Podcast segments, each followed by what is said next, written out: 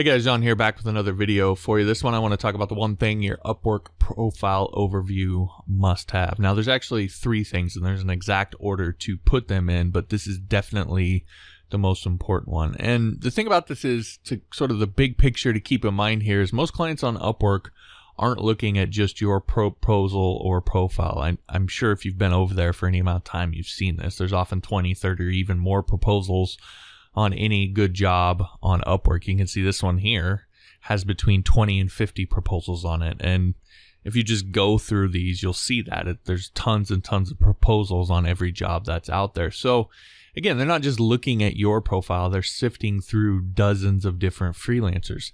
And it's kind of silly to think that they're doing some sort of uh, in-depth technical analysis on on your profile. People just don't make decisions that way. They they skim through things rapidly and and try to get a feel and they look for things that jump out at them. And you can sort of this is evidenced by when up whenever upwork does one of these things where they asked uh, clients how they hire freelancers you can see they're all over the map so this one when you narrow your selection have a conversation with them hire two or three freelancers. Experience is the best way. Skills test is the best way. Look at project history and feedback, etc.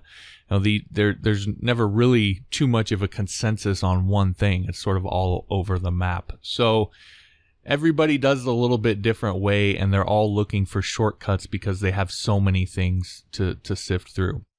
And so if they click through to your profile, then the first thing that they're going to see and likely read, or if they see you in a search, they're going to get a little bit of a snippet of, is your profile overview. And Upwork even highlights this in a lot of the content that they put out that your overview is your really your first sort of short pitch. It's going to show up on that that search page. It's also going to be the first thing they see when they click through to your profile.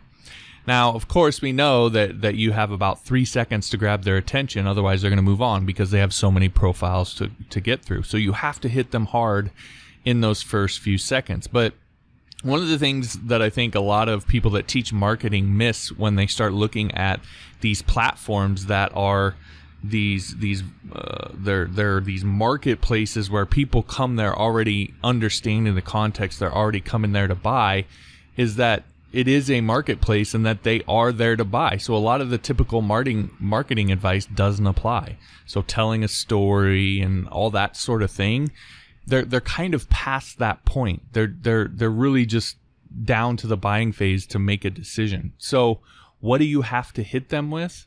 Well, it's proof and we can see that that that's uh, important or one of the most important things that you're going to have to overcome when it comes to selling people on your services when you just look at how skeptical people are of advertisers and marketers right? So this is a pdf from insights uh, in marketing or insight marketing. And this shows you that you know 22% of women believe advertisers and marketers 30% of men which means that 70% of men and 78% of women do not believe marketers and advertisers. And whether you like it or not when you're as a freelancer when people are there looking at your stuff they sort of view you as an advertiser or a marketer. They view you as someone who's trying to market their services. So you fall into this category. So they don't believe you. So you got to hit them with proof and you got to hit them with proof right off the bat. Of course, as soon as I say that, a lot of freelancers immediately think of their portfolio or they're not exactly sure how to put proof into their overview. And a lot of people default to just making claims and not actually uh, providing proof. So I want to give you a little bit of an example here. This is something that I might say on my my profile. So I might say start off and say, "Hi, I'm John. You might know me from my work on Tim Ferriss's 4-Hour Body website or the site I built for Inc. magazine, maybe my work on Michael Hyatt's platform University, or the membership sites I've built for Lewis Howes." Now, when you read that op- or hear that opening, you that may or may not hit you. You may or may not know who those people are, but I know my market and I know that these pe- people are essentially legends in my market. And I know that because I've gotten feedback from clients who said the the reason they hired me essentially came down to they saw me work with you know XYZ person, whichever one of these it was, and they said to themselves, "Well, if that person trusts you, then I'm gonna I'll, I'll trust you." And that Tim Ferriss one, especially with the four hour body, because that was such a popular book and he's such a popular person, that line tends to grab people by the eyeballs and it's the second sentence in this. So you got to hit them with something and it's it's not you have to understand the difference between that and a claim, right? That that is proof in the sense that I'm saying something that I did and then I can back that up with, you know, emails or I could back it up with the the the portfolio. We'll talk about that in a second. But it's it's not me saying I'm good at this. It's me saying something I did. It's talking about something that I've done. And so uh, again, it goes beyond just making claim. It actually presents uh, proof. And again, it grabs them by the eyeballs. It makes them read. It establishes credibility, authority, and ultimately trust. So now, once you've done that, they'll actually believe what you say in the rest of your profile. And most likely, especially if you're the what you've put in those first few sentences really is compelling, they're going to rush to your profile to see what you built for these people.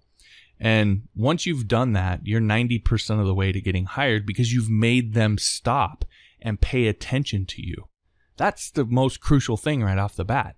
Because once they've done that, you've sort of cut through those other 30 proposals that they're just kind of skimming and going through quickly. You've actually made them stop and pay attention to you. And if you can do that, you're going to start seeing that you'll you'll get more and more people that are hiring you because they're actually reading what you have to say. Now, the big objection that I get here whenever I, I sort of bring this up is a lot of people say, well, I don't have those past clients, so I can't do this, right? I didn't work with Tim Ferriss or this person or that person. And I would just sort of say, I don't know, because you don't need huge names like this. You don't even need to have past clients per se, right? It's not about past client history. Well, uh, it, it's about proof and you just need proof that you know what you're doing. So saying something like 11 years at a web design shop, that can work depending on who you're competing against in, uh, in, on a particular project. It, even saying something like I was the top of my class at college, that's better than nothing. And at the end of the day, you have what you have in terms of proof. So you, you have to just put whatever you have and it's better than just making claims. Okay, so it's not necessarily about having this these these these past clients that just are, are amazing or whatever. It's about finding whatever elements of proof you can you can find in your story in your life and your experience and putting those first because a lot of other freelancers aren't even doing it. So you're going to just stand out even if you just have maybe some simpler things. The point is you ultimately need to talk about what you've done, anything of note, even if you don't think it's that big of a deal. And if you literally have nothing or you want to build up what you can put here, then you need to get out and do things. And so that gives you a path forward of how you can actually do things to build up this part of your profile, to build that proof. So get out there and work on projects or uh, open source projects or work with clients, work with them for free if you have to that's one of the things about that Tim Ferriss project. I didn't get paid for it. And actually, in the end, they ended up moving away from WordPress. And so the site that I built got replaced. But I still built a site for Tim Ferriss. I worked with his team. So put it in there. You just you just need to have those things that you can put in there. Anyway, like I said, this is one of the three things that you need to include in your profile overview. Once you have their attention and you've established that credibility, now you need to lead them by the hand to hiring you. And that's what the next two parts do. And it's very critical that they're in a specific order. So I teach you those in lesson four of uh, module two in my freelancing on Upwork course. And you can get access to that course for nothing over on Skillshare. Just go to upwork101.com. You'll see all the details about the course. You'll see reviews from other students and you'll see how to get access to it for nothing. Again, the link for that is upwork101.com. All right, that'll do it. Talk to you later.